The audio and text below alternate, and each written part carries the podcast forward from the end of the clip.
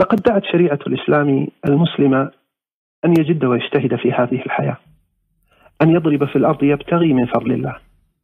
لم تصنع حاجزا بين الدين والدنيا بل مزجت بينهما فصارا متوافقين وسعت حدود المباح فالأصل في الأشياء والمعاملات الإباحة. خذ ما شئت والبس ما شئت. كل واشرب كيف يحلو لك؟ تاجر سافر تعلم اصنع ازرع. افعل ما تريد ولكن تجنب ما حرم الله عليك فقط وهو قليل إذا ما قارنته بالمباحات الكثيرة. الإسلام دين الرحمة والإحسان حث على الرفق والرأفة وقضاء الحاجات وتفريج الكربات والرقي لأنواع الكمالات. جعل العلم والدين والولاية والحكم متآزرات متعاضدات.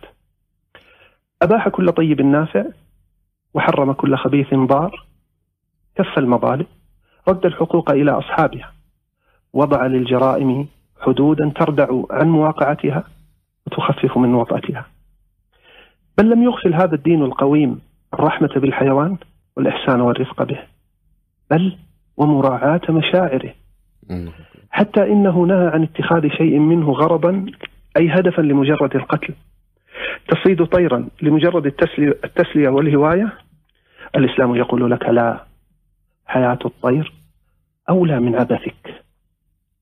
نهى أن تتخذ الدواب كراسي للجلوس أو أن تلعن أو أن تفجع الطير في أفراخها.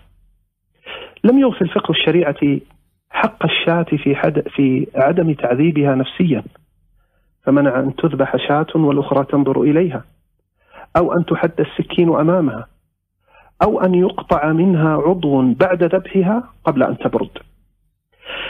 أستاذ عبد الله لم ينسى فقهاء الإسلام حق دود حق دود القز. فأوجب الفقهاء على مالكه تحصيل ورق التوت الذي يقتات به ولو بشرائه أو أن يخلي سبيله لئلا يهلك. حشرة صغيرة حياتها في الإسلام محترمة. لم يغفل فقهنا حق النحل. فحكم الفقهاء بوجوب أن يبقي صاحبها شيئا من العسل لتقتات به إن تعين غذاء لها. لم يغفل حق الدابة الحلوب. فنص الفقهاء في هذه الشريعة على وجوب أن يقص حالبها أظفاره وجوبا حتى لا يؤذي ضرعها. لما تؤذي دابة بريئة؟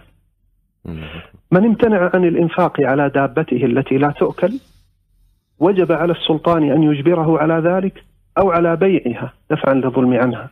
فإن لم يقدر قال العلماء أنفق عليها من بيت المال. إنها رحمة الإسلام. تعرف أيها الموفق دينا أو نظاما راعى هذه الدقة في الرفق بالحيوان؟ وإذا كان هذا إحسانها بالحيوان فكيف بالإنسان؟ شريعة الإسلام جعلت الناس سواسية. لا يفضل أحد أحدا بلون أو عرق أو حسب. فمعيار التفاضل التقوى لا غير. إن أكرمكم عند الله أتقاكم. شريعة الإسلام شريعة العدل. العدل في كبار الأمور وصغارها حتى إنها عدلت بين قدميك. فنهتك أن تنتعل في قدم دون الأخرى. الله. حرصت الشريعة على أن يأخذ كل أحد حقه في الاقتصاد. أن تكون أسواق المسلمين ذات شفافية واستقرار. فمنعت الاحتكار والغش والنجش وتلقي الركبان. وضعت هذه الشريعة حق الحقة نظاما اقتصاديا أخلاقيا بديعا لم تعرف له البشرية نظيره دونك أخي الكريم محركات البحث الشبكية. ابحث واقرأ عن تنامي صناعة المصرفية الإسلامية اليوم في أوروبا عن الاهتمام بأبحاثها في المراكز العلمية والجامعية الغربية. كيف أن اعتقادا قويا بدأ يتشكل بأن المصرفية الإسلامية استثمار أخلاقي وملاذ آمن لرؤوس الأموال. الله أكبر. شريعة الإسلام شريعة العدل والعفو بعزة. لم تقل من ضربك على خدك الأيمن فأدر له خدك الأيسر. بل قالت وجزاء سيئة سيئة مثلها فمن عفا وأصلح فأجره على الله. إنه لا يحب الظالمين. إنها شريعة الجماعة وجمع الكلمة وقطع أسباب النزاع فمنعت أسباب الشحناء وتقطع الصلات حتى إنها منعت خطبة المسلم على خطبة أخيه أو البيع على بيعه. إنها شريعة النظافة النظافة والنظام والتعامل الراقي إنها شريعة الذوق الرفيع ومراعاة المشاعر. حتى إنها لم تغفل النهي عن أن يتناجى اثنان دون ثالث. حتى إن تنظيف الأسنان في الإسلام عبادة من العبادات. والسواك أول ما يستحب أن يفعله المسلم إذا دخل بيته. إنها حقا جامعة الأخلاق السامية والآداب الرائعة منعت الغيبة والنميمة والكذب والسخرية والكبر والحسد وحثت على أضدادها. إنها شريعة التكافل الاجتماعي. فعلاوة على الزكاة والصدقات قالت الشريعة إن صلة الرحم لا تقتصر على السلام والهدية والزيارة فحسب كلا بل يجب إنفاق القريب الغني على قريبه الفقير وهو حق له وآت ذا القربى حقه. لقد جعلت للجار حقا عظيما حتى كاد أن يكون له حظ من الميراث. ناهيك عن حقوق الولدين حقوق الوالدين والأولاد والزوجين والأرملة واليتيم والمسكين والخادم والضيف والمعلم والمتعلم إلى آخر ما هنالك. إنها الشريعة الكاملة التي لم تغفل شيئا من أمور الدين أو الدنيا بدقة متناهية وتنظيم بديع. من علاقة المرء بربه إلى علاقته بنفسه إلى علاقته بغيره من إنسان أو حيوان أو جماد. لقد أوضحت له كيف يعبد ربه وأوضحت له أيضا كيف يتزوج كيف يطلق وكيف يبيع ويشتري ويؤاجر ويزارع كيف يقاضي ويطلب حقه أو يشهد في نزاع. علمته كيف يأكل ويشرب وينام ويستيقظ بل وكيف يلبس حذاءه. لقد نظمت له كيف يخالط الناس ويحييهم ويجالسهم. لم تدع شاذة ولا فاذة إلا ولها فيها توجيه ونظام بديع بلا نقص ولا خلل ولا اضطراب.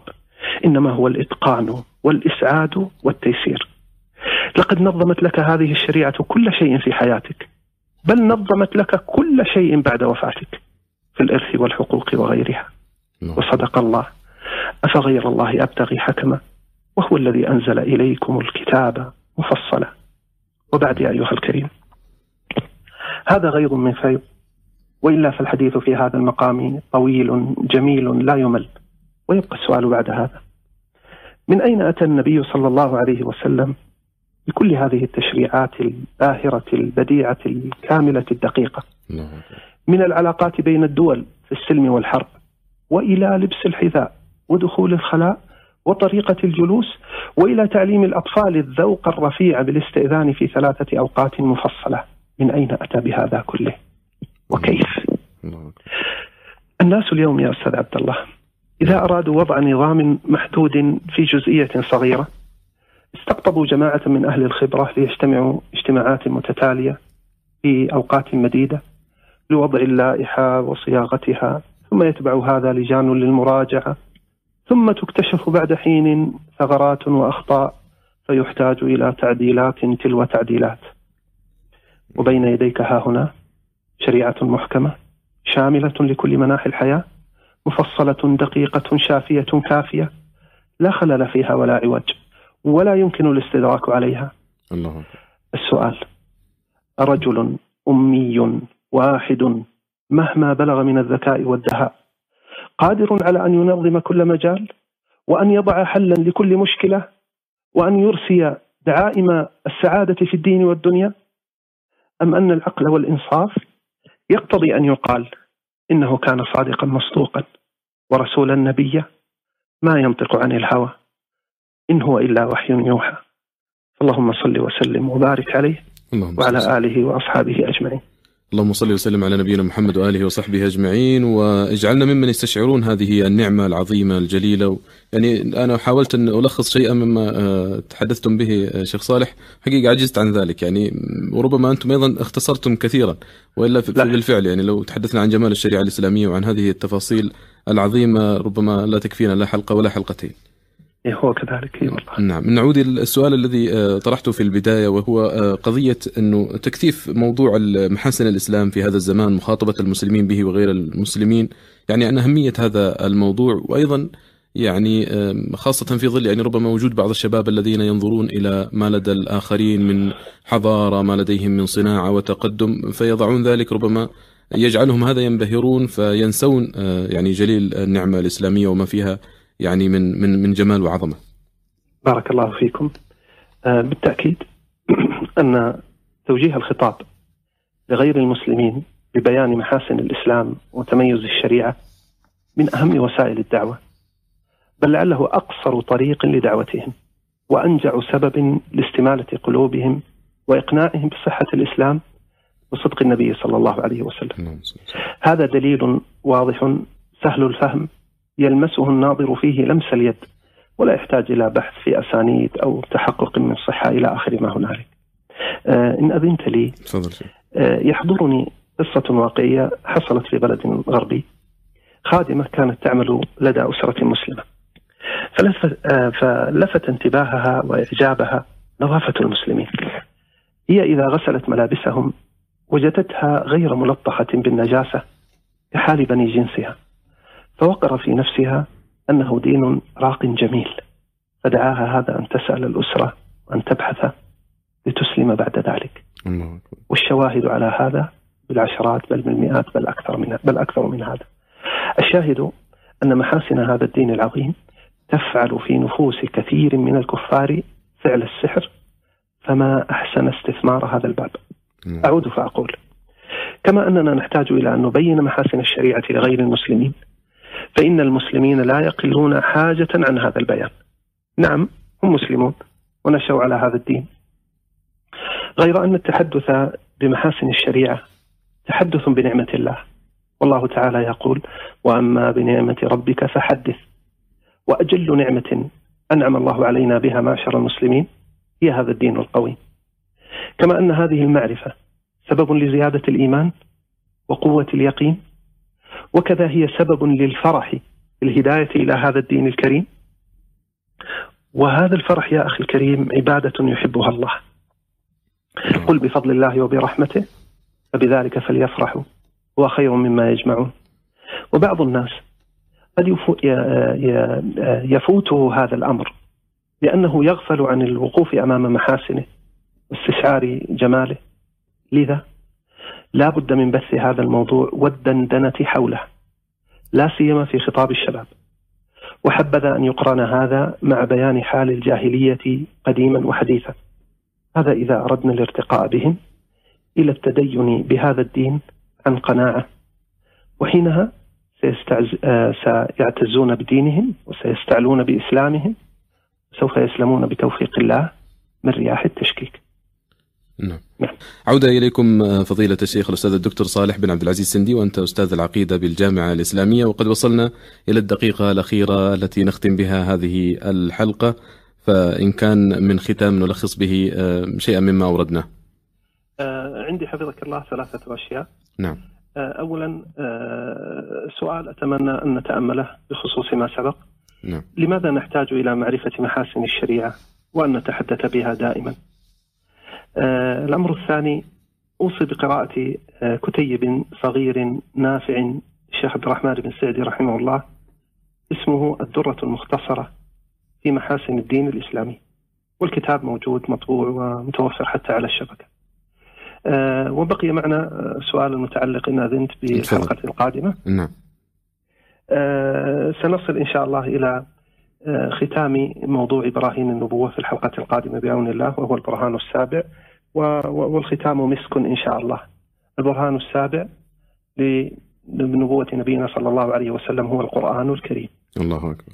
والمداخلات التي نتمنى أن تدور آه، حولها آه، مداخلات الإخوة الكرام هي كيف كان القرآن الكريم؟ الآية العظمى لصدق نبينا محمد صلى الله عليه وسلم. نريد جملة مختصرة أو مثالا واحدا. شكر الله لكم فضيلة الشيخ الأستاذ الدكتور صالح بن عبد العزيز سندي أستاذ العقيدة بالجامعة الإسلامية. بارك الله فيكم وشكر الله لكم. في أمان الله. السلام عليكم.